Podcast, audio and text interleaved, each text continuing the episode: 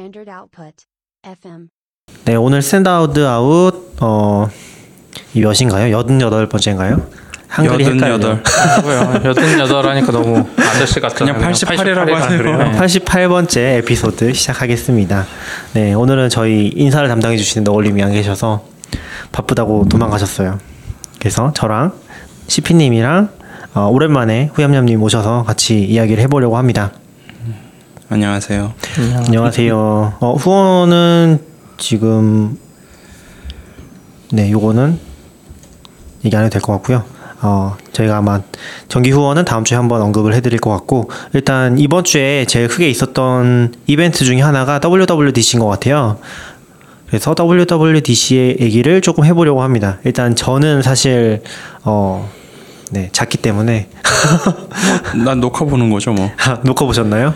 어차피 이거 청중이 없으니까 라이브로 볼 필요도 없어요. 박수 소리도 하나도 안 나고. 아, 그렇군요. 그래도 제일 빨리 알 수 있잖아. 어차피 우리는 항상 라이브로 봤지 가서 본 적은 없잖아. 그렇죠. 저 근데 다음날 오전에 병원 갈 일이 있어가지고 일찍 자야 됐어요. 저는 직접 보긴 했는데 그 시간에 이상하게 그 전날 일찍 자서 그 시간에 일어나셔서 너무 일찍 일어나신 거 아닌가요? 근데 한 최근 한 3-4년은 WWDC 보려고 새벽에 일어나면 그러니까 시간 아까운 느낌이죠.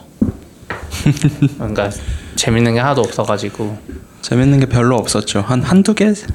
올해는 차라리 괜찮았던 것 같긴 한데 작년이랑 막 이때는 뭐 더 볼 게 없어서 이번에 iOS도 사실 뭐 우선은 제일 눈에 띄는 거 홈 화면에 위젯 들어간 거? 네.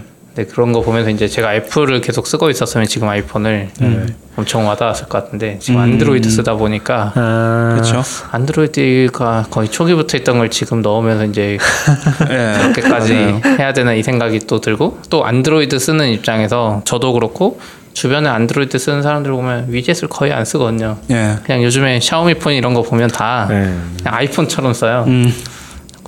또 애플이 하면 다르려나? 이 생각이 좀 들더라고요. 근데 좀 재밌는 거는 저는 그거는 안 봤고 그 위젯을 홍보하는 영상을 봤거든요. 네. 아, 근데 역시 영상을 잘 만드는구나. 예. 그 생각을 들었어요. 발표도 편집 굉장히 잘했어요. 아, 그래요? 그래서 이런 발표하는 영상 치고 되게 그 영상 자체도 잘 만들었고 그리고 위젯은 안드로이드 위젯과 약간 다른 거는 그 위젯이 있는 공간의 위젯을 계속 바꿀 수 있는 거? 그 정도? 그거는 유용할 수 있겠다라는 생각은 드는데 뭐 이것도 써봐야 아직 베타니까 써보기 전에는 저도 안드로이드 쓸 때는 위젯을 안 썼거든요. 처음에는 뭐 음악 정도 쓰다가 어느 순간 그냥 알아서 재생되고 볼 필요조차 없다는 걸 깨닫고 나서 위젯을 안 쓰기 시작해서 이게 얼마나 도움이 될지 얼마나 편해질지 이건 잘 모르겠어요. 이게 지금 iOS 14 출시를 얘기하는 건가요? 네. 그러니까 지금 13이고 14가 나오면 그 위젯이 들어간다는 거죠? 네네. 그러니까 지금은 위젯이 다 왼쪽 화면에 몰려 있잖아요. 네네. 왼쪽 빼야지 나오는 거니까. 근데 이제 그거를 앱을 보여주는 그쪽에다가 넣겠다 이런 건데 위젯이 얼마나 좋은지는 잘 모르겠어요. 그리고 안드로이드에 있는 앱 드로워, 앱 서랍, 어플리케이션 서랍을 이제 앱 라이브러리라는 이름으로 비슷하게 지원하게 됐죠. 거기 또 뭐 머신러닝으로 자주 쓰는 거 모아주고 알아서 모아주겠다. 그래서 홈화면에서 지우고 깔끔하게 보이니까 거기서 봐라 뭐 이런 느낌. 근데 전 별 의미가 없는 게 전 화면이 하나거든요. 폴더에 다 집어넣으세요? 아니요, 앱을 그 정도밖에 안 써요. 그러니까 폴더에 당연히 앱은 있죠. 애플을 뭐 세팅이나 뭐 이런 건 어느 정도 있는데 홈화면에 있는 앱 이외에는 거의 안 써서. 저는 근데 약간 패턴 자체가 위젯도 거의 안 쓰고 약간 컴퓨터 쓰듯이 알프레드 쓰듯이 쓰고 있어서 앱을 안 찾거든요. 그냥 무조건 안 찾는 게 아니라 검색으로 그냥 그 아이콘으로 찾으면 너무 힘들어서 이미 포기 상태고 화면을 거의 버린 상태고 항상 그냥 서치바로 가서 거의 그렇게만 쓰고 있는 것 같긴 해요. 오히려 편하잖아요. 위에서 아래로 스크롤 다운하면 바로 안드로이드도 똑같고 그래서. 또 만들려면 좀 일찍 만들지. 지금은 이제 검색하는 시대인데 앱이 너무 많아서 없는 분들은 상관없지만 앱이 너무 많아가지고 지금은 뭐 저는 이게 이제 들어온 이유가 어쩌면 그거라는 생각도 들어요. 얘네가 A4부터 막 숫자 붙이면서 A12까지 왔잖아요. A12 칩부터 안 쓰는 기능들이 있으면 CPU의 특정 부분을 쉬게 하는 그쪽 연산을 아예 안 하게 해서 뭐 배터리 아끼겠다 뭐 이런 걸 넣었는데 그러니까 애플이 옛날부터 계속 얘기하던 건 배터리 라이프였거든요. 꾸준하게 이것만은 꼭 지키겠다 하던 게 이거였으니까 아마 근데 위젯을 쓴다는 거는 진짜로 멀티태스킹을 해주겠다가 된 거잖아요. 네. 그전까지는 화면 하나만 보여주고 요것만 봐야 돼 해서 뭐 얘네가 멀티태스킹이라고 부르고 있었지만 그냥 백그라운드에서 가끔 돌아가는 거지 멀티태스킹이라고 볼 수 없었는데 네. 위젯이 들어가면 결국 그걸 어느 정도 지원을 해야 되니까 그랬을 때 배터리 라이프를 보장할 수 있을 수준이 됐다라고 생각이 되니까 이제 넣은 것 같아요. 그렇게 생각하면은 기존의 안드로이드 관점에서는 사람들이 느끼는 어떤 퍼포먼스라든지 배터리 라이프가 엄청나게 다를 수 있었겠네요. 예. 단지 그 이유만으로도. 그렇죠. 위젯 많이 넣고 앱 많이 깔수록 안드로이드는 배터리가 광탈한다라는 식의 표현을 이 나왔잖아요. 결국 어느 순간부터. 그러니까 애플은 그걸 아예 못하게 함으로써 지금까지 그걸 지켜왔던 거고. 그렇죠. iOS가 배터리가 오래간 이유는 CPU가 계속 놀아서예요. 사실. 아무것도 안 하고 가만히 있으니까 그런 거지. 안드로이드처럼 뒤에서 뭔가 계속하고 누가 앱을 설치하면 그 앱도 뒤에서 뭘 하고 했으면 이 정도 배터리도 사실 지금 나온 폰 중에서 제일 작잖아요, 아직도. 그렇죠. 네네. 근데 이 정도 나올 수 있는 건 CPU를 일을 안 하게 하기 때문인데 그걸 기다린 건지 아니면 뭐 꼭 만들고 싶었던 것 같지는 모르겠지만 지금 이 기능이 들어간 건 그런 그렇죠. 기반이 생기니까 한 것 같아요. 근데 뭐 약간 아이폰 위젯은 좀 다른 느낌일 것 같다는 생각이 들긴 해요. 근데 왜냐면 안드로이드 사용자들은 일반적으로 효율성을 따져서 그냥 안 이뻐도 막 쓰잖아요. 근데 아이폰 사용자들은 그 쓸데없이 폴더를 색깔별로 모아놓고 막 이러게 쓰잖아요. 그런 것도 하죠. 약간 그런 이쁜 짓을 이쁜 걸 많이 하니까 위젯이 나오면 그냥 첫 화면은 앱이 없고 막 위젯으로 이쁘게 꾸미는 용도로 쓰는 것 때문에 아이폰에 더 맞을 것도 같다는 생각은 들어요. 그리고 뭐 나교님처럼 검색해서 찾으시는 분들은 그냥 위젯 한 화면에 깔아놓고 나머지는 다 검색해서 쓴다 이런 것도 가능할 거고. 옛날에는 맥에도 위젯 있지 않았나요? 지금은 아직도 있어요. 대시보드로 있잖아. 가면 있는데 대시보드 안 쓰죠. 사이드바에도 있고. 위젯이 약간 그 사이드바처럼 통일됐었죠. 옛날에 옆에 페이지가 따로 있었잖아요. 아닌가? 대시보드라는 영역이 있고 그거 아직도 있을걸요. 스페이스가 따로 있었는데 지금은 없을걸요? 그거 세팅지에서 살리면 살아날 거예요. 전 꼭 들어가서 그 스페이스를 없앴는데 그거 제일 잘 쓰던 게 시계였는데 세계 시간. 근데 지금도 저도 그거 봤는데 애플 그 광고에 보면은 그 시계 위젯이 멋있더라고요. 보셨나요? 시계 멋있어. 그냥 쓸데없이 멋있어. 아니 애플 앱들은 다 예뻐요. 표현을 잘해서 그런지 모르겠는데 딱 그 8칸 차지하는 이렇게 시계 딱 4개 나오는 게 되게 쓸데없이 예쁘긴 하더라고요. 참. 날씨 앱도 되게 예쁘잖아요. 비 올 때 막 뒤에 배경에서 천둥 치고 있고. 되게 예쁜데 되게 쓸데없어. 쓸모가 없어. 기능이 좀 부족해서. 아니죠. 예쁘면 신비감이 있는데 왜 쓸모가 없어요. 그런 게 있고 또 iOS의 그거 중에 하나가 저 이거 진짜 불편했는데 전화 오면 전체 화면으로 바뀌어버리는 거 있었잖아요. 근데 뭐 트위터 하고 있는데 전체 화면으로 받기 싫은데 맞아. 안드로이드는 안 그랬던 것 같거든요. 아니 안드로이드는 제가 넥서스 1 때 썼을 때는 똑같았어요. 근데 지금은 아닐 것 같아요. 전 지금 위에서 내려 아무튼 기억은 안 나는데 아이폰은 이제 위에서 살짝 푸시처럼 살짝 내려와서 거기서 받거나 안 받거나 할 수 있게 바뀌어서 이제 내 컨텍스트를 해치지 않는다. 아이폰까지는 뭐 봐줄만해요. 아이패드도 똑같아서 이 큰 화면을 그냥 다 가려서 불편했었거든요. 근데 이제 좀 바뀌었죠. 저 이제 아이패드로 이제 뭐 사이드카를 쓰든지 아니면 뭐 행아웃 뭐 이런 걸 해가지고 사람들과 회의할 때가 있는데 그러다가 전화가 오면 누가 전화했는지가 딱 보이는 거죠. 글씨가 엄청 커지니까. 그 저는 그거를 하긴 하는데 그 맥에서는 그러니까 iOS는 모르겠는데 맥에서는 요 옵션 키 누르고서 위에 사이드바 키 클릭하면은 노티피케이션 다 꺼지거든요. 그래서 행아웃이나 줌 할 때는 항상 그거를 일부러 스크린샷 할 때는 무조건 하긴 해요. 그 위에 있는 Do Not Disturb을 키는 거죠. 방해금지 모드 켜는 거라 사실 그렇게 안 하고 누른 다음에 스크롤해서 방해금지 모드 켜도 되긴 하죠. 그래요? 저는 근데 아무튼 그런 식으로 했었고 그거 했던 이유가 원래 뭐 그 행아웃은 이건 때문 아니었고 예전에 이제 발표 같은 거 하면은 항상 뭔가 발표를 할 때 뭐가 뜨니까 그쵸. 그런 게 싫어서 스터디할 때나 그래서 그때 이런 거 팁으로 좀 썼던 것 같아요. 그게 맥OS가 10인가 13부터 전체 화면이 되면 자동으로 Do Not Disturb가 켜지게 그래서 바뀌었어요. 아, 언제부턴가. 아, 그래요? 네. 아무튼 애플이 얼마나 발표할 게 없으면 이런 거 전체 화면이 이렇게 위에서 내려왔다고 이게 메인 발표 내용 중에 하나일까 싶을 정도? 딱 보자마자 그러니까 다들 되게 옛날부터 이것 좀 고쳐줬으면 좋겠다 하던 게 고쳐진 거긴 해서. 전 아직 그거 잘 모르겠어요. 전화 받을 때 네. 약간 스팸 전화 확실할 때 그걸 끊고 싶은데 네. 끊는 게 없고 뭐라고 해야지? 그 눌러서 뭐 1시간 뒤 이런 식으로밖에 없잖아요. 그럴 때 좀 종료 있는데? 종료? 종료가 있나? 이게 이제 두 가지 상황이 있는데 내가 뭔가를 입력하고 있는 중간에 오면 네. 꼭 스와이프를 해야 될 거예요.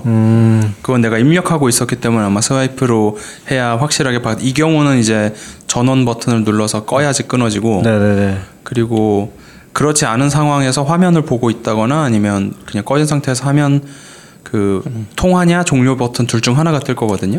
그래서 이 경우는 그냥 종료 버튼 누르면 되고 팝업으로 바뀌면서 통화랑 종료밖에 없으니까 심플하게 바로 안 받을 수 있고 그리고 이제 좀 이번에 특이하게 나온 거는 앱 클립스라고 해서 뭐 이렇게 NFC나 뭐 QR코드 인식했을 때 아니면 특정 상황에 URL 링크했을 때 이제 심플한 앱이 네. 앱스토어에서 내가 안 깔았는데 실행할 수 있는 요거가 있는데 이것도 이제 보는 순간 아 안드로이드 인스턴트 앱 2년 전에 발표했던 그거구나. 그렇죠. 딱 그거죠. 근데 약간 다른 건 안드로이드 인스턴트 앱은 그 구글 플레이 스토어에서 쉽게 빠른 버전으로 설치해서 맛보게 하는 느낌으로 많이 썼는데 네. 애플은 반대로 요거를 이제 QR 코드 인식하거나 뭐 이런 NFC에서 딱 뭐 했을 때 바로 그게 뜨니까 앱 스토어에 안 들어가도 돼서 그게 장점이긴 한데 또 여기서 이제 애플만의 그 이 폐쇄성이 또 드러나는 게 그럼 앱을 어쨌든 요즘 서비스는 뭔가 가입을 해야 될 거 아니에요. 이거 차를 타려면 뭐 가입을 하든지 뭘 해야 그렇죠. 되잖아요. 애플 로그인. 거기서 애플 로그인으로 바로 할 수 있다. 애플페이로 바로 할 수 있다. 이래서 요건 애초에 애플페이랑 애플 로그인 쓰는 소수의 앱들한테 좀 유리하지 않을까 싶어요. 사실 유도하는 거죠. 애플 로그인 써라. 어차피 이거 설치하고 다른 데서 막 그렇죠.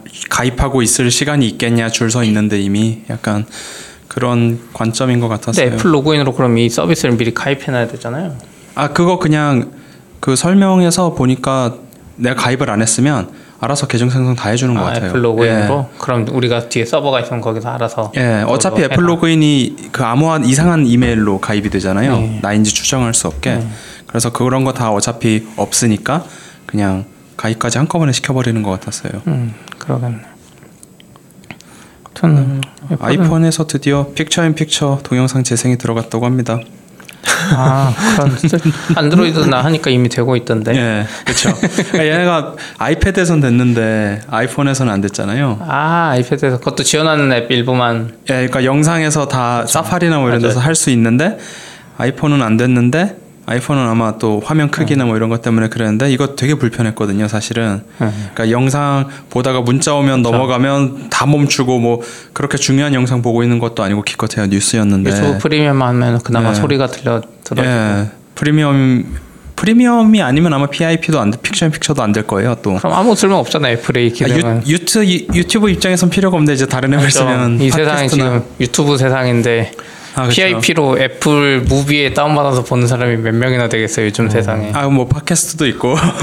팟캐스트 같은 거는 PIP 아니어도 그냥 소리는 어차피 백그라운드 팟캐스트 영상을 보는 사람도 있을 수 있으니까. 그것도 애플 팟캐스트를 그렇죠. 썼을 때. 예 그런 거죠. 그러니까 지금 얘기는 그냥 유튜브 세상인 것도 맞고 그런데 맞아요. 구글이 프리미엄이어도 PIP를 안 해줄 것 같아요. iOS에서는 안 해주고 있었어요. 아니 제가 알기론 그래요. 아 유튜브 앱에서는 아이패드에서 PIP 안 해줬죠. 네, 그러니까 PIP를 네. 아예 지원을 안 하는 유튜브는 iOS에서는 의미가 없네. 네, 그래서 의미가 없습니다. 안드로이드로 오세요. 안드로이드는 네, 됩니다. 저는 프리미엄 쓰면 다른 방식으로 쓰고 있어서 어쨌든. 그러니까 이게 진짜 저도 몰랐는데 네. iOS만 쓸 때는 이런 게 확실히 반갑죠. 내가 안드로이드로 옮길 생각이 맞아요. 없으니까. 근데 안드로이드랑 동시에 쓰는 입장에서는 기술적으로 애플이 뭔가 엄청난 걸 내놨다 이런 생각이 좀 줄어드는 것 같아요. 그래서 예전에 제가 레일즈 공부하고 레일즈 쓸 때 좋았던 점이 거의 모든 신기술이 레일즈에서 거의 처음 적용했거든요. 웹쪽 기술. 네, 웹쪽 기술. 네. 뭐 그때 뭐 지금은 너무 당연한 그 미니마이즈 하는 거 JS랑 그런 거 그런 거 다른 애들은 거의 안 하고 자바스크립트 생태계에서 잘 안 할 때도 레일즈는 그냥 자동으로 했거든요. 그리고 파일 이름에 해시 넣는 거 이런 거 다 했었는데 그때 좋았던 점이 딴 거 모르겠고 레일즈만 하고 있으면 그런 걸 그냥 습득할 수 있었어요. 내가 노력을 하지 않아도. 근데 지금 안드로이드가 약간 그런 느낌이에요. iOS랑 iOS가 예전에는 그런 포지션이었는데 이제는 맞아요. 안드로이드에서 이미 적용된 걸 iOS가 뒤늦게 하니까 안드로이드 쓴 사람은 내가 별 노력을 안 해도 이런 새로운 모바일 트렌드를 몇 년 전에 이미 뭐 체득이라 그래야 되나? 경험하고 있었고 그쵸. iOS가 이거 나왔을 때 그냥 인식을 하는데 iOS만 쓰던 사람들은 반대로 이런 위젯이나 이런 장점을 이제 체감해야 되는 거죠. 그렇겠죠. 그래서 이게 약간 애플한테 아쉬운 것 같아요.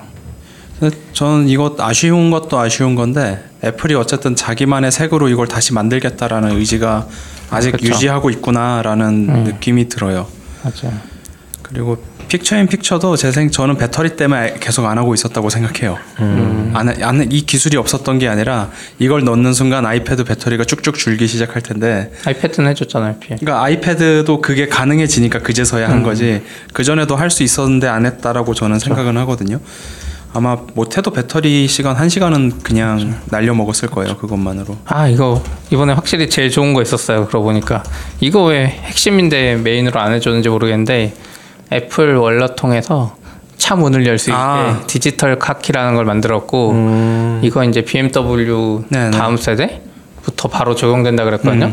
그래서 사실 현대에도 소나타부터 뭐 자기들 앱을 통해서 블루투스 뭐 그런 네네네. 걸로 하는 게 있긴 있었어요. 근데 그건 현대 앱을 깔아야 되고 자동차에만 적용되고 이건데 이제 애플의 이 플랫폼 파워로 다른 자동차 메이커들 다 여기에 끌어들일 것 같아요. 그리고 이번에 그게 뭐 어떤 자동차 키에 대한 표준이 마련된 것 같더라고요. 여러 그러니까. 업체들이랑 해가지고 만들었다고 얘기한 거 보면 안드로이드 쪽에는 없는데 아직 근데 이제 들어가겠죠? 뭐 근데 NFC 통해서 하는 거라서 네. 안드로이드가 하려면 더 미리 할 수 있었을 것 같은데 표준을 그건 왜냐면 삼성이랑 현대가 있잖아요. 우리나라는 아 그렇죠. 근데 그쪽은 약간 지지부진한데 애플이 이렇게 하는 거 보면 근데 이제 핸드폰으로 차를 열겠다라는 생각 자체가 잘 안 됐었잖아요. 테슬라쯤 될 때 겨우 나온 걸로 저는 알고 있는데 테슬라도 있었고 현대차도 한 몇 년 전부터 그러니까 테슬라 이후에 이제 나온 그쵸. 거지 어떻게 보면 막 예전부터 이게 되게 좋겠어 이렇게 한 게 아니라 그냥 한국은 저 나라가 저걸 저기서 테슬라가 저렇게 했네 그럼 우리도 저렇게 해야지 해서 이걸로 어떤 표준을 만들어서 핸드폰에 녹여보자 이 생각까지 가는 데는 테슬라도 정확히는 핸드폰으로 여는 건 아니에요. 아 그건 테슬라 차키가 따로 있고 핸드폰만으로는 운전할 수 없어요. 아, 네, 왜냐면 차키가 따로 있고 심지어 모델 3는 싸구려라고 차키도 안 주고 무슨 카드로 줬어요. 실물 카드로. 네.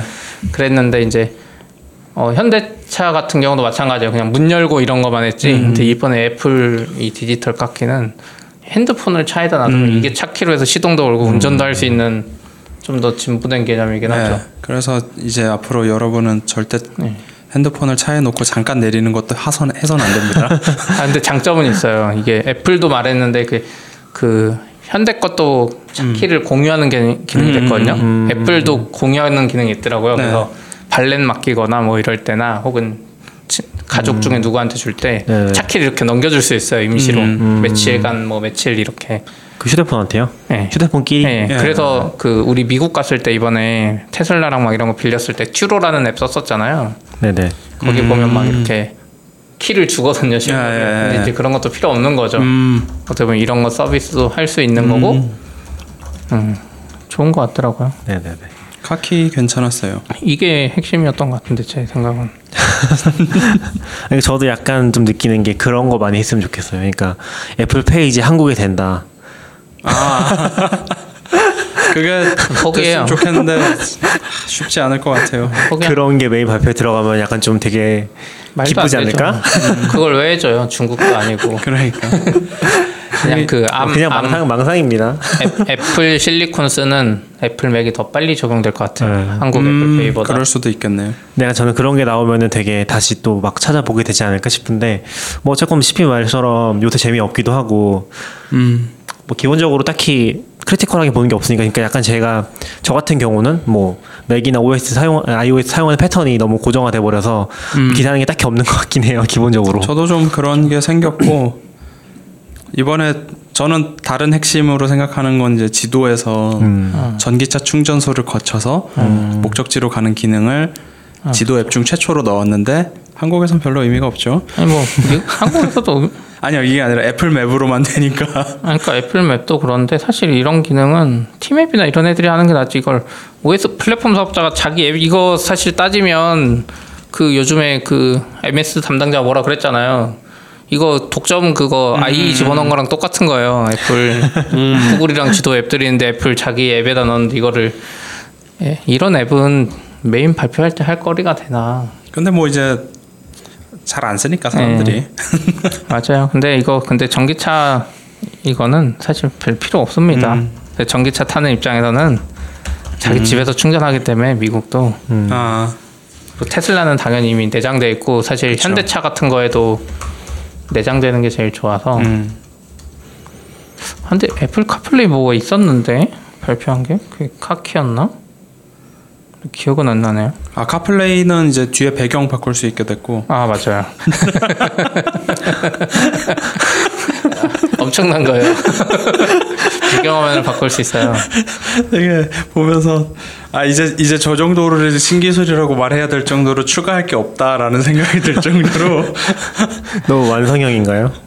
그러니까 사실 요즘 스마트폰 쓰면서 여기서 뭘 할 수 있겠어라는 생각이 슬슬 다 부딪히고 네, 네. 있잖아요. 인텔에서 암호로 바꾸는 거 뭐 그런 거나 그런 것도 맞아요.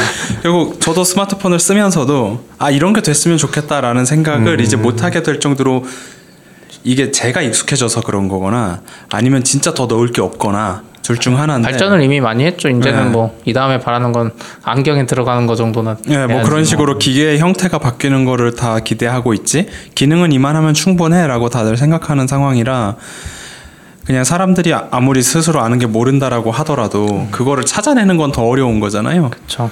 저도 그런 관점에서는 CP가 아까 말한 디지털 카키 같은 게 엄청 좋아졌다고 느끼는 게 뭐냐면은 약간 이제 휴대폰이 개인을 인정하는 수단이 있다고 생각하거든요. 그러니까 무슨 말이냐면 핀이라는 게 생각해보면 말이 안 되잖아요.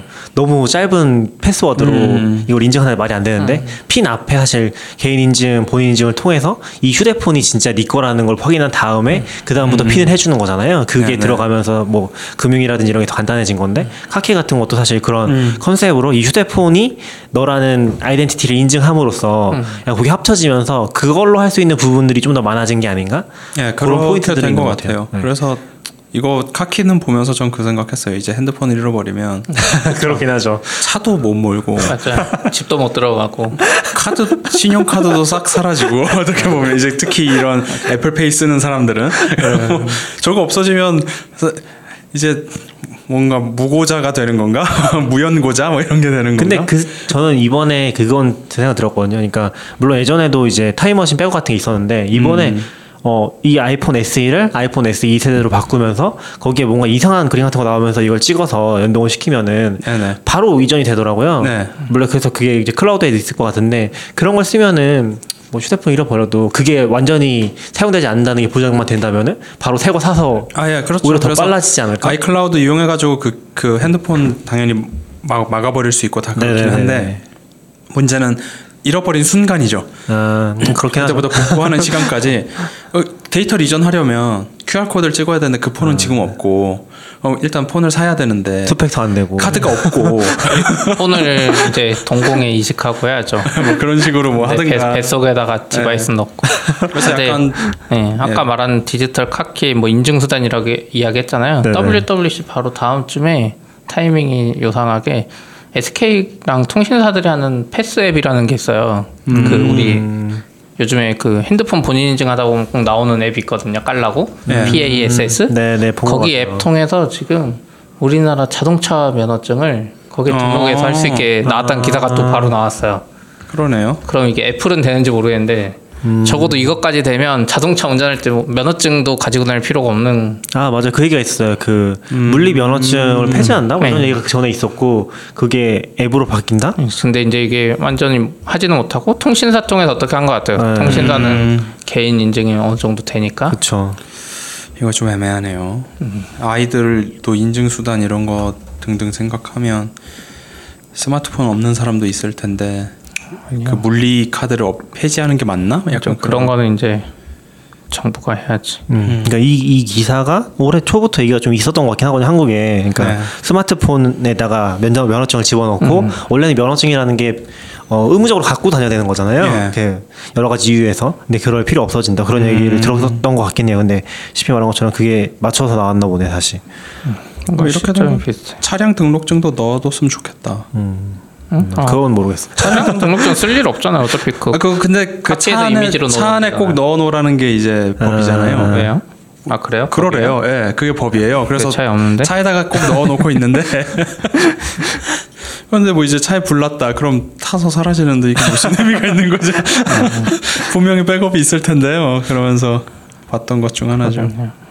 그거 하고. 또 다음 애플이 은근 한 건 많아요. 예, 되게 많이 했어요. 그거 있죠, 제일 중요한 거 암으로 넘어가겠다고. 정확히는 애플 실리콘이라고 말하는데 애들은 계속 애플 실리콘. 맥 OS도 이제. 예, 그렇죠. 맥 OS가 아니라 맥 OS 넘어가기 전에 그거 아이패드에서 재밌게 본 게 그 두 개만 하자면 검색창에다가 글씨 쓰면 인식해서 입력해 주는 거랑 에어팟에 그 스페셜 오디오 기능을 넣어줬어요. 그래서 5.1 채널 같은 거 보면 이제 가상 하는 거랑 게임 같은 거 할 때 가상이 된다 이건데 가상 서라운드 사운드를 해주겠다 이건데 문제는 애플의 게임이 별로 없죠. 재밌는 게 윈도우에서 쓰면 되죠, 그 에어팟을. 그거는 에어팟에서 해주는 게 아니라 아이패드나 맥에서 해주는 거예요. 에어팟에서 해주는 거 아니에요? 아니에요. 에어팟 발표할 때 했는데 그거? 예, 에어팟에 그 기능이 들어가는데 아이패드에서만 돼요, 지금은. 이게 또 왜 그러냐면 화면을 보고 있는 곳에서 내가 고개를 돌렸을 때 그 왼쪽 귀를 계속 따라오면 더 이상 그 순간 공간감을 잃어버리거든요, 듣는 사람이. 그래서 그게 내가 고개를 돌렸을 때도 더 멀리 다른 쪽에서 들려오듯이 만들어줘야 되는 거랑 화면을 돌렸을 때 화면을 따라서 소리가 또 움직여줘야 된다. 뭐 그래가지고 지금은 아이패드하고 에어팟에서만 될 거예요. 그렇죠. 이거를 뭐 확대해도 아마 에어팟 혼자서 이거를 해주는 기능은 없을 것 같아요. 애플 펜슬 그거 신기하더라. 걔들은 스크라이블? 예. 그렇게 부르던데 그냥 그 검색창 말고 애플의 공식 그 텍스트 필드라는 컴포넌트 쓰는 모든 입력창에 다 되는 거거든요. 물론 영어랑 중국어까지만 된다. 한국어도 돼요. 거기 근데 나온 거 보면 영어랑 중국어를 영어 쓰다가 중국어 쓰면 바로 인식된다고. 그러니까 데모에서는 영어랑 중국어만 했는데 얘네가 그 공식 지원한 것 중에 여기가 한국어가 없었나? 약간 다른 거 같은 게 이거 애들이 말한 건 그거예요. 필기 인식이 일반적으로 영어를 인식할지 한국어를 인식할지 정해버리잖아요. 네. 근데 영어랑 중국어는 섞어서 쓸 수 있어요. 그러니까 다 섞어서 쓸 수 있는 것 같아요. 기본적으로는. 아마 그걸 목표로 하고 있겠죠. 얼마나 잘 될지 모르겠는데 그렇구나. 예를 들어서 영어랑 뭐 러시아어는 좀 생긴 게 비슷한 글자들도 있잖아요. 근데 어차피 뭐 한국어로서는 기대하기 힘든 거 아니에요? 네, 안 될 것 같아요. 아니요, 근데 그 굿노트나 이런 거 보면 한국어도 은근히 잘 돼 있어서. 그래요? 근데 애플은 해줄 이유가 없잖아요. 근데 약간 저는 이게 이번에 근데 번역엔 한국어가 없는데 뭐 하나에 한국어가 있어요 이번에.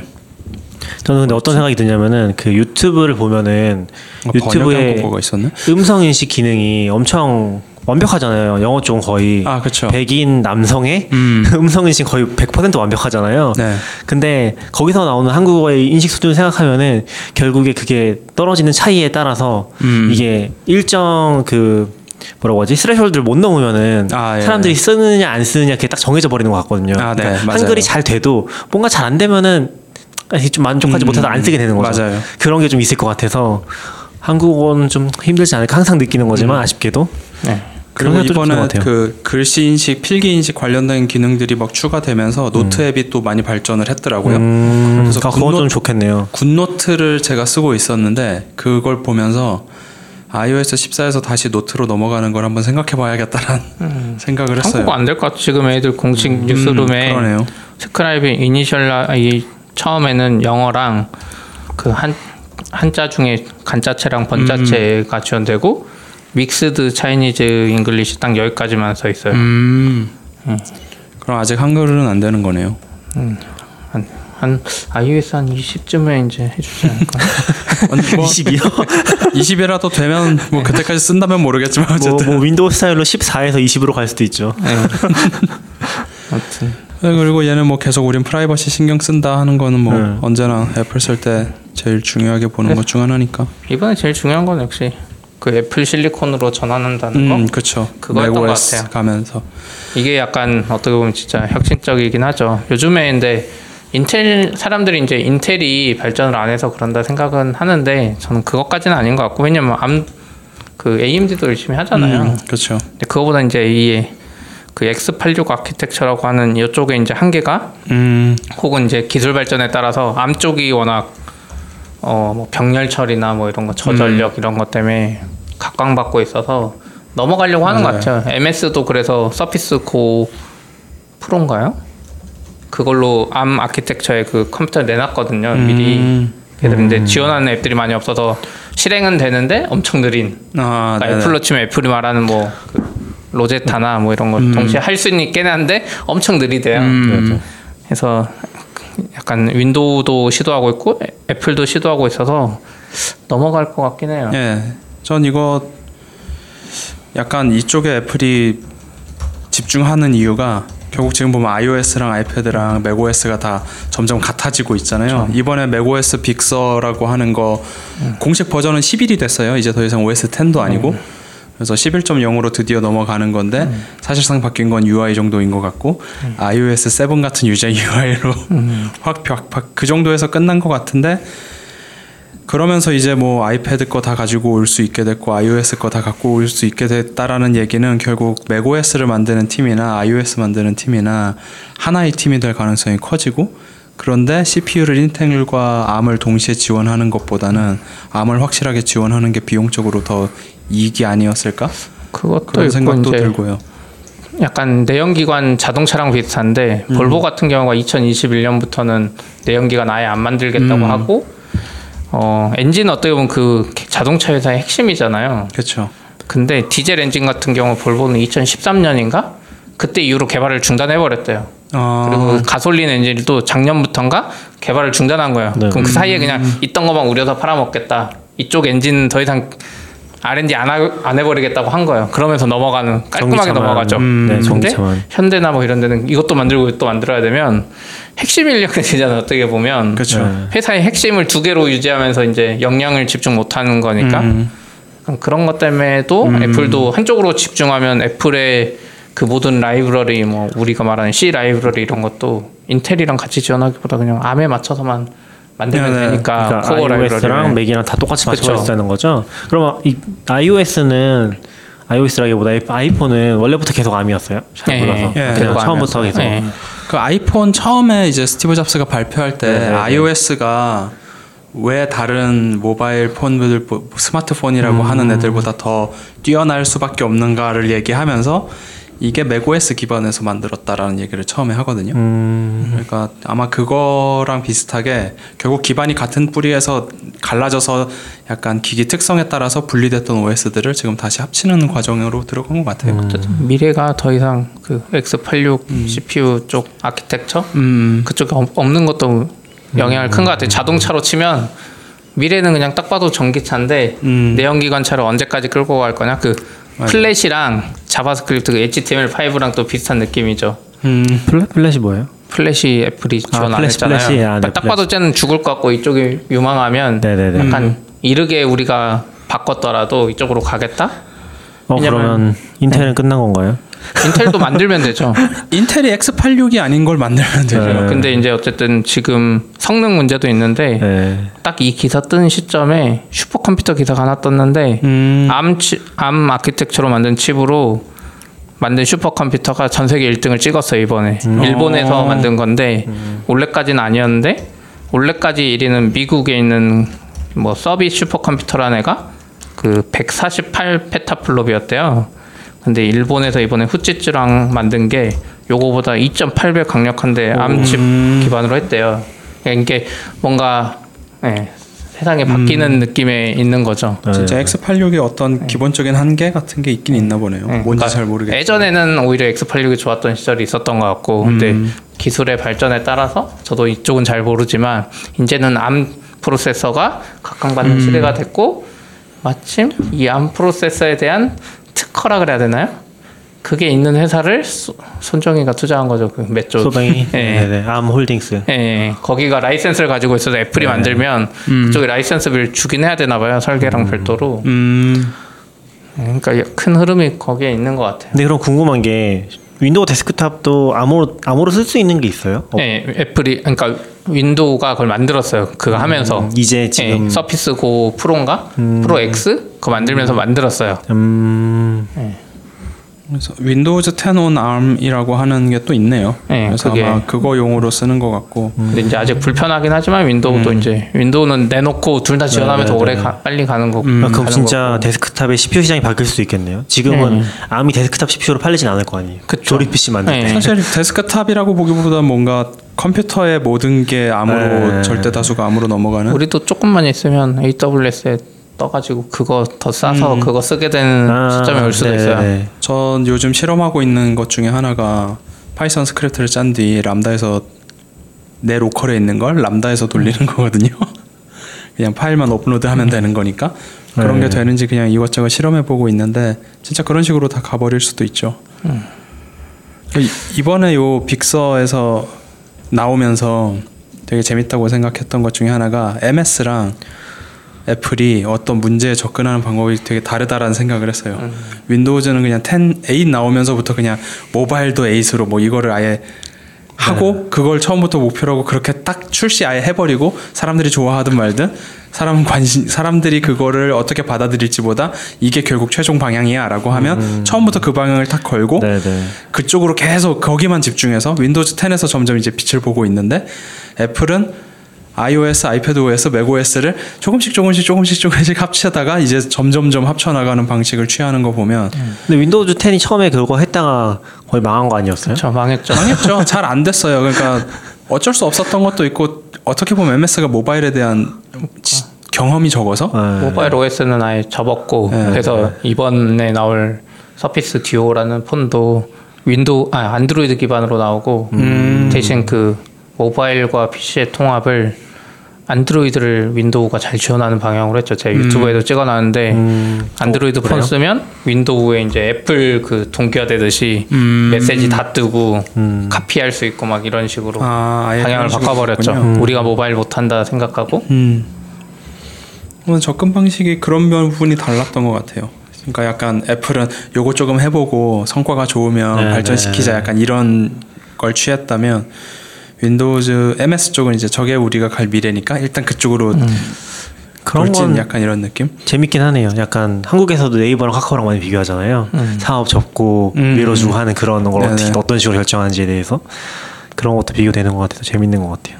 어쨌든 근데 저는 이걸 발표하면서 아이맥이 새로 나올 거라고 기대를 했는데 아직 안 나왔어요. 근데 여전히 소문은 올해 말에 아이맥 그 작은 버전이 디자인 바꿔서 나온다는 소문이 있는데 이걸 보면서 거는 인치가 작다는 21인치 24인치라고는 했어요. 24인치? 그래서 이거 보면서 이거 사면은 바보 될 것 같기도 하고 왜냐면 제일 걱정이 개발을 못할 가능성이 크다는 생각이 계속 들어요. 그러니까 애플도 이거 하면서 뭐 버추얼라이제이션을 발표하고 뭐 도커 지원하고 리눅스도 깔 수 있다 막 이랬는데 맥에서 누가 리눅스를 깔아서 써요. 왜냐면 그게 다 되잖아요. 라이브러리 다 됐는데 결국 이거 버추얼라이제이션 하고 하겠다는 거는 이 암용 그 라이브러리 C로 치면 마이스퀘일 드라이버 뭐 이런 거 다 C로 돼 있잖아요. 이런 거 컴파일을 못 시켜줘서 리눅스에 깔고 이쪽에서 개발 막 둘이 링킹해서 하라는 건가? 이 생각이 들고 트윗 중에서도 그런 개발자들 우려하는 사람들 좀 있더라고요. 예. 분명히 스크립트, 파이썬, 뭐 루비 이런 걸로 프로그램 작성하는 분들은 이번에 좀 리스크가 커졌다라고 해야 되나? 그러니까 루비나 뭐 자바 여기까지는 잘 돌아갈 것 같아요. 예, 거기까지 잘 될 것 같아요. 근데 우리가 오래전에 만든 뭐 C 라이브러리, 오픈 SSL 막 이런 것들 있잖아요. 우리 리눅스에서도 막 X86, 32비트, 64 막 새로 깔아야 되는 애들. 그쪽이 건드려질 거라 그쪽은 또 발전도 느린데. 그래서 제가 어젠가 봤던 뉴스 중에 그런 게 있었거든요. 그러니까 지금 암 프로세스 바뀌는 거잖아요. 그래서 애플이 오픈소스 쪽에서 뭐 대표적으로 블렌더, 크로미움, 일렉트론, FM팩 이런 데다가 패치를 지금 개발하고 있다고? 아하. 그런 얘기가 나온 것 같아요. 아예 자기들이 돈을 직접 인력을 들여서 하는 거예요? 그쪽 오픈소스를 그거까진 모르겠는데 그 맥용 그 ARM 새로운 애플 실리콘을 지원하는 패치를 이제 그쪽에 직접 구현을 하는 그런 방식으로 하게 될 것 같다고 그런 얘기가 나왔던 것 같아요. 그것도 괜찮겠네요. 이게 근데, WDC 나온 건지 잘 모르겠어요. 근데 아무튼 제가 봤던 기사 중에 일단 개발자 입장에서 걱정이고 사실 애플이 뭐 로제타 2나 뭐 이런 거 발표하면서 보면 일반 앱들은 아무렇지도 않게 넘어갈 거예요. 네, 그럴 것 같아요. 그러니까 윈도우는 그 프로 서피스 프로 X에서 했던 게 네네. 그냥 그 인텔 그거 그러니까 인텔 CPU에 맞춘 거를 이게 암 프로세서에 띄울 때 약간 유틸라이 뭐라 그러죠? 랩핑처럼 해갖고 실시간으로 돌리는 개념이었거든요. 네네. 그래서 크롬도 암용이 있대요. 소스가 네네. 그걸 빌드해서 쓰면 엄청 빠른데 그냥 일반 크롬 받아서 쓰면 거의 엄청 못 쓸 정도로 느리다 그러거든요. 근데 애플은 지금 발표한 거 보면 로제타 같은 경우는 미리 변환해서 실행하는 거라서 적어도 일반 사용자들이 쓰는 앱은 어느 정도 쓸만할 것 같고 예. 뭐 엑셀이나 뭐 어도비나 이런 큰 앱들은 또 2년 있으니까 그 사이에 전환해가지고 이미 그 어도비 쪽하고는 하고 있는 것 같고요. 이미 진행을 하고 있는 것 같고 그런 좀 자기들 입장에서 큰 파트너들은 미리 연락해서 하니까 근데 보면서 아 이게 또 맥은 게임은 또 버렸구나. 아, 원래 게임은 안 됐죠 이제. 그쪽은 그냥 아이패드 게임으로 먹고 살려나 보다. iOS 게임이라. 아니요. 근데 또 그렇게 생각하다가도 저도 네. 유니티가 애플 그거 암 지원한다고 발표를 했어요 이번에. 아 맞아요. 그젠가. 네. 그럼 요즘 게임 웬만한 거 다 유니티인데. 그러니까 뭐 롤 같은 건 아니겠지만 그냥 그쵸. 간단한 게임 정도는 다 되지 않을까 또 싶기도 하고. 그런 거는 분명히. 근데 지금. 사실 메탈 나오기 전까지 오픈GL로 할 수 있는 게 별로 없었으니까 근데 메탈이 아직 다이렉트X만큼 잘해주냐 하면 또 아직은 아닌 것 같고 그래서 좀 먼 것 같아요 게임은 아직까지도 아이맥스 하면 안 될 것 같아요. 네, 전 그렇게 생각합니다. 특히 개발자들은 개발자 아닌 사람은 저는 사도 된다고 만약에 생각하고. 사고 싶으시면 지금 맥 미니 디벨로퍼 베타를 기기를 팔아요. 그거 $500인가 예. 하고 나중에 반납해야 된다면서 돈 안 주는 거 아니에요? $500 다시? 그건 모르겠어요. 그러니까 혹시 보증금이 아니라 그래도 500이면 맥미니보다 싸니까.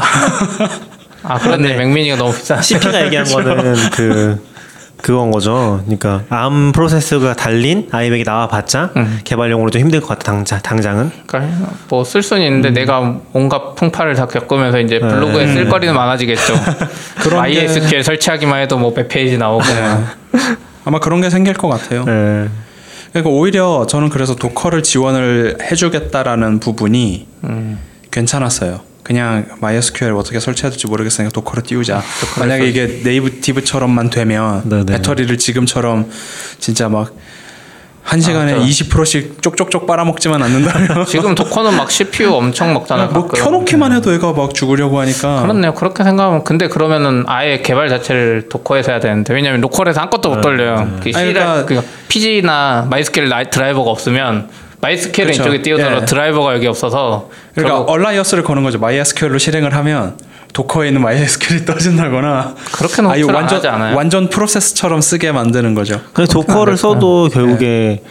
엄청 좋은 그 중간 레이어가 있어야 되는 거 아니에요? 엄청 성능이 좋은. 그러니까 예를 들어서 리눅스에서 도커를 돌릴 땐 그럴 필요가 없잖아요. 네. 그러니까 맥이 이걸 어디까지 지원해 주느냐 네. 이 문제가 남겠죠. 그렇죠.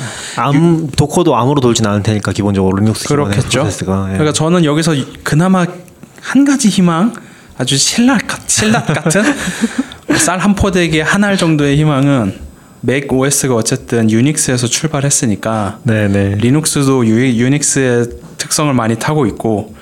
그럼 뭔가 윈도우즈보단 수월하지 않을까라는 진짜 하잘것없는 희망 하나 있는 거. 약간 좀 진짜 한 치 앞도 알 수 없는 시기가 오는 것 같긴 하네요. 네, 암이 도입되면 맥 개발 환경도 알 수 없는 것 같고 지금. 오히려 이래서 맥으로 개발 못하게 되면 비주얼 스튜디오 코드 온라인 그게 코드 스페이스였나요? 네네네. 그게 더 뜰 수도 있죠. 결국 여기서밖에 못해 이렇게 될 수도 있는 거고. MS가 다시 파일을 많이 가져갈 수 있죠. WSL 같은 것들이 네, 잘 맞아요. 되면 그것도 뭐 별로라는 분도 있는 것 같긴 한데. 개발자의 미래는 윈도우에 있다니까.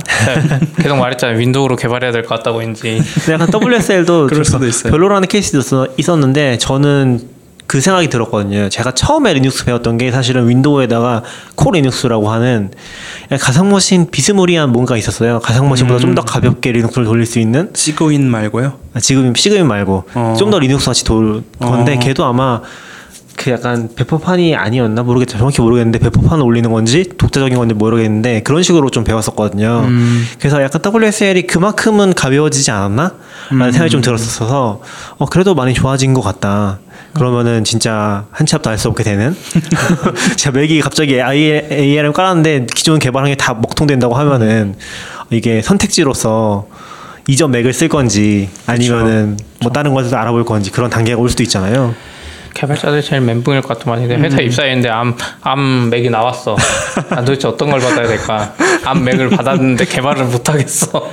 심지어 이전 거는 뭐 다 내려버리고 홈에서. 제가 내년 3월에 노트북을 회사 걸 바꿔요. 아 그래요? 그때 바꾸실 거예요? 그때 암으로 가야 제가 살 때 괜찮지 않을까요? 그때 암으로 갔는데 개발을 하나도 못하는 거 아니야? 아, 그럼 뭐 이제 뭐 어쩔 수 없죠.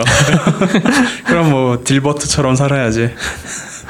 네, 기대되는 것 같아요. 네, 어제 2020년 말에 나온다고 하니까 아직은 뭐 별다른 건 없겠네요. 맞습니다.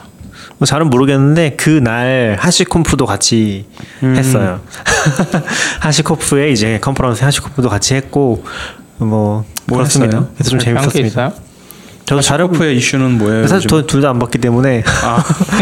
근데 이후에 들은 걸로는 일단 콘솔이 아니라 우리 볼트 클라우드 얘기가 좀 나왔던 것 같아요. 하시프 공식으로 정확히 안 찾아봐서 모르겠는데 뭐 그런 게 하나 있었고 그리고 이제 하시콤프 진행하고 나서 0.13 테라폼 0.13 베타가 공개가 된 것 같아요. 뭐 잘 좋은 게 있어요? 글쎄요, 저 자세히 보진 않아서 0.12도 저희 엄청 늦게 넘어간 상태라서 0.13 나오면은 테라폼 1점 나올 때까지도 기대 안 되는 것 같은데 좀 많이 써보니까 네. 부족한 면이 너무 많이 보여서 네. 어쩔 수 없는 것 같아요. 없는 것보단 당연히 좋은데 뭔가 그 애매한 부분이 이제 한번 혁신할 거리가 남아 있는 iOS나 안드로이드랑 다르게. 그러니까 혁신적인 뭐가 나올 만한 게 많을 것 같아. 네. 사실 IAC인가요 이게? Infrastructure as Code. 네네. 이쪽이 아직 발전할 게 많은 것 같아요. 뭔가 약간 가상화로 할 때도 물리적인 거를 우선 먼저 그대로 옮겼다는 느낌처럼 갔잖아요. 뭐 VPC든 뭐든 전부 다 서브넷 이런 것도 원래 있던 네네. 개념들을 약간 어거지로 가져온 느낌들이 있었는데 이게 진짜 다 필요하냐라고 하면 전 사실 잘 모르겠거든요.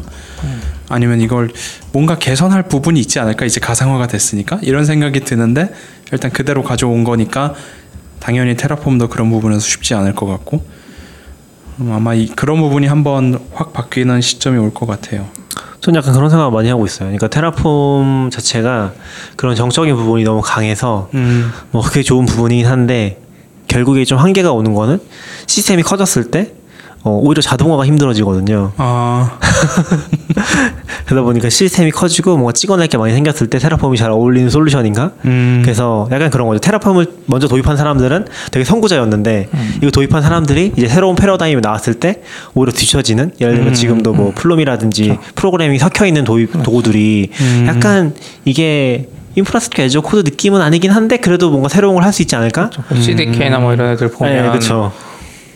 그 정의가 아니라 인프라를 네. 코드로 해버리잖아요. 네. 그러니까 결국 이런 게 나오는 거는 또 우리도 써보면 알겠지만 그대로 안 돼요. 그대로 돼야 되는데 사실 이론상 뭔가 여러 가지 이슈 때문에 그대로 안 돼서 코딩 요소가 조금만 들어가면 훨씬 편해질 것들이 많거든요. 그래서 그런 게 나오는 게 아닌가. 선언적인 거랑 코드랑 합쳐지면서 시너지를 발휘할 수 있는. 그러니까 기존에 뭐 절차적으로 하는 건 당연히 힘든 것 같고 그쵸. 그거는 그. 뭐라고 해야 되지? 두 번 실행하면 달라지잖아요, 뭔가가. 그런 게 너무 힘든 것 같고, 내가 그 선언적인 걸 보장해주면서, 엔서블 컨셉이랑, 약간 뭐 테라폼 컨셉이랑 섞이면서, 그리고 코딩도 들어가고, 그런 것들이 좀 파일을 끌고 오지 않을까? 뭐 잘 써보지 못했지만 그런 생각이 좀 많이 드는 것 같아요. 왜냐면 테라폼의 한계는 명확한 것 같거든요. 그러니까 이 컨셉을 버리지 않는 한은 얘네는 뭔가 자동화하거나 많이 만들거나 그런 것들은 이제 메인이 아니라서 제일 좋은 건 당연히 이제 그 플랜해서 확인할 수 있는 포인트 그런 게 너무 강력하긴 한데 그것만으로는 이제 좀 한계가 오는 것 같아요. 규모가 커지면은. 아무튼 그렇습니다. 그래서 하시콤프 얘기는 뭐 다음에 한번 저희 키노트 한번 보고서 올게요. 네. 아 그리고 이 iOS에 지금 재밌는 게 하나 들어갔던데 iOS 14가 지금 베타 공개됐나 봐요, 그렇죠? 예. 거기에 보니까 그게 들어갔나 봐요. 그 프라이버시 추적하는 기능으로 어느 앱에서 백그라운드 앱이 클립보드를 가져가면은 그걸 보여주는 게 기능이 들어갔나 봐요. 그래서 그런 기능이 켤 수가 있는 것 같은데 그걸 누가 켜봤더니 틱톡이 다른 앱에서 뭐 입력을 할 때마다 모든 클립보드로 다 가져간다고? 클립보드 다 가져간다고? 근데 캡처하면 자기 앱 아니었어요? 모르겠어요. 잠깐 봤을 때 자기 앱 같았는데 틱톡? 네. 어쨌건 그거를 키스트로크 할 때마다 뭐 자기 앱이라고 해도 그걸 계속 복사해서 가져가는 거죠. 클립보드 가져가는 거죠. 그 액션이 계속 위에 떠요. 글자를 입력할 때마다 위에 클립보드에 그 틱톡이 복사했습니다. 여기 계속 떠요. 그게 틱톡이라는 앱을 쓸 때예요? 그 정확히 모르겠어요. 지금 저도 그게 지금 이거를 누가 트위터에 올리셨는데 제가 잠깐 트위터를 공유해 볼게요. 같이 봐주시면은 44비츠 채널에 제가 올렸습니다. 느려. 틱톡인가 이게? 제 틱톡 앱을 잘 안 써봐서.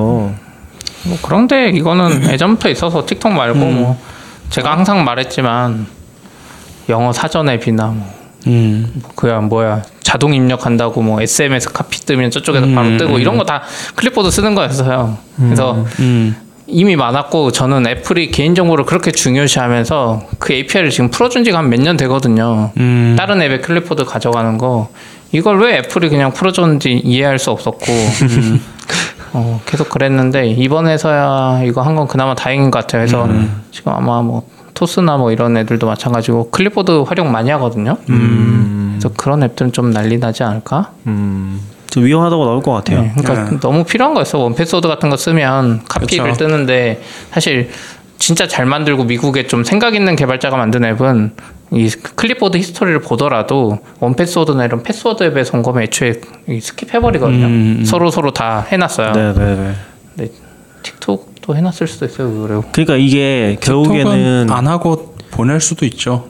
그러니까 맞아요. 그 아까 키스토로크 남길 때마다 위에 떴잖아요. 이 말은 그건 틱톡 앱이에요, 적어도. 왜냐면 키보드 칠 때마다 클립보드에 저장되는 게 애플에 없거든요. 근데 이제 그게 클립보드에 저장하고 있던 한자 한자를 이건 다른 기능 때문일 수도 있어요. 그러니까 정확히 보려면 사실 다른 앱에서 키보드 한자 한자 그러니까 다른 앱에 클립보드를 가져가는 이건 뭐 애플이 제공하는 기능인데.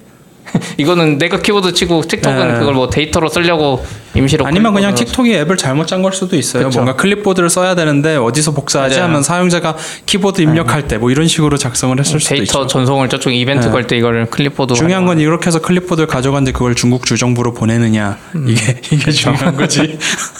보내도 돼요. 아니 왜 돼요 그게? 아니 봐봐요. 지금 인구가 얼마고 중국에 감시해야 될 사람이 몇 명인데 내 거 하나 뒤지겠어요. 내가 뭐 주요 요인이거나 엄청난 갑부거나. 아니 그래서 중국에서 그렇게 종종 실종이 되잖아요. 정부에 의해서. 내가 적어도 저는 상관없다는 거죠. SNS에 이상한 이야기만 하면. 네. 그러니까 시진핑 사랑합니다. 그럼 결국에 그런 걸 쓸 때도 잠깐 전 요새도 지금 그게 하나 있었거든요. 이슈가 있었던 게 아내가 엄청 단순한 패스워드를 쓰고 그걸 많이 돌렸었거든요. 근데 최근에 이제 네이버나 다음에서 제가 로그인한 적이 없는데 로그인했다는 걸 받은 적이 몇 번 있어요. 그러면서 저랑 얘기를 해서 원패스워드를 다 도입을 했거든요. 근데 약간 저는 요새 느끼는 게 휴대폰도 그렇고 그런 패스워드도 그렇고 그 관리가 엄청나게 중요해지고 있지 않나? 라는 생각을 좀 많이 하고 있어요. 그리고 이제 이런 클립보드도 클립보드로 패스워드를 전달하면 안 되고 원패스워드랑 iOS 간에 연동시키는 기능이 있잖아요. 그걸로만 써야지 중간에서 복사가 돼 있더라도 탈취당하지 않을 수 있는 거죠. 사실 그것 때문에 이제 그건 생겼으니까 옛날엔 복사해서 넣었다고 하면 이제 페이스 아이디로 해서 알아서 들어가니까 그런 건 되게 잘 된 것 같고 사실 저는 그래서 이제 패스워드라는 개념이 슬슬 없어질 때가 되지 않았나? 진짜 뭐 몇 개를 제외하면 슬랙도 그렇고 요즘 네. 당근마켓도 그렇고 원타임으로 매직링크라 그러나요? 예, 매직링크 쓰면 되는 하죠. 건데 다 패스워드를 아직도 엄청 고집하고 있어서 물론 꼭 패스워드로 로그인을 아예 못한다는 좀 이상할 수 있는데 네네네. 패스워드가 모든 앱에서 다 필요하냐라고 하면 그건 아닌 것 같아요. 어차피 뭐 어떤 분은 비밀번호 계속 까먹어서 아 여기 낙교님 와이프 그때마다 비밀번호 찾기 한다는데 그게 매직링크랑 다르게 봐요. 그렇죠. 그리고 대신 맞아요. 매직링크로 네. 로그인하면 로그인 안 풀리게 최대한 만드는 게 그렇죠. 답이 되겠죠. 너무 당장 바뀔 수는 없으니까 패스워드. 네, 그렇죠. 그러니까 아니, 저는 이 매직링크 방식의 문제가 내가 다 잃어버렸을 때 난 이제 사라져요. 어떻게 할 수가 없어 나를. 저는 어쨌건 약간 좀 요새는 다 그 약간 그런 생각이 들거든요. 그러니까 우리가 문명으로 살기 위해서 지불해야 될 비용 최소한의 비용이 있었잖아요. 네. 근데 원패스워드 거기 들어가지 않나 이제 그런 생각을 좀 하고 있어요. 전 개인적으로는 전 모질라가 만든 그래요, 맞아요. 모질라도 만들고 드랍박스도 만듭니다. 그렇긴 한데 드랍박스도 만들겠다. 아, 원패스워드 좋긴 한 것 같아요. 아직까지는 락와이즈도 좋아요. 락와이즈요? 예. 아 그때 얘기하셨던 나쁘지 않아요. 죄송합니다. 좋아요보단 나쁘지 않아요. 저거 중간에 이상한 파란색 왜 들어갔지? 아 저거 그 뭐지 오디오 아웃트로. 응? 우리 이 팟캐스트 아웃트로. 네. 나중에 옮겨주세요. 갑자기 중간에 나오겠네요. 네네네. 너굴림이 없어서. 아 그래서 지난 에피소드 중 뭔가 중간에 한번 음악이 나온 적이 있었던 것 같은데. 아 그래요? 안 들어서. 또 이야기할 거 있으신가요? 뭐 써놓은 거 있나요? 이거 하실 건가요? 아니요 이거 다음에 하죠. 네. 네, 여기까지 하시죠. 네. 수고하셨습니다. 딴딴따단딴딴딴딴.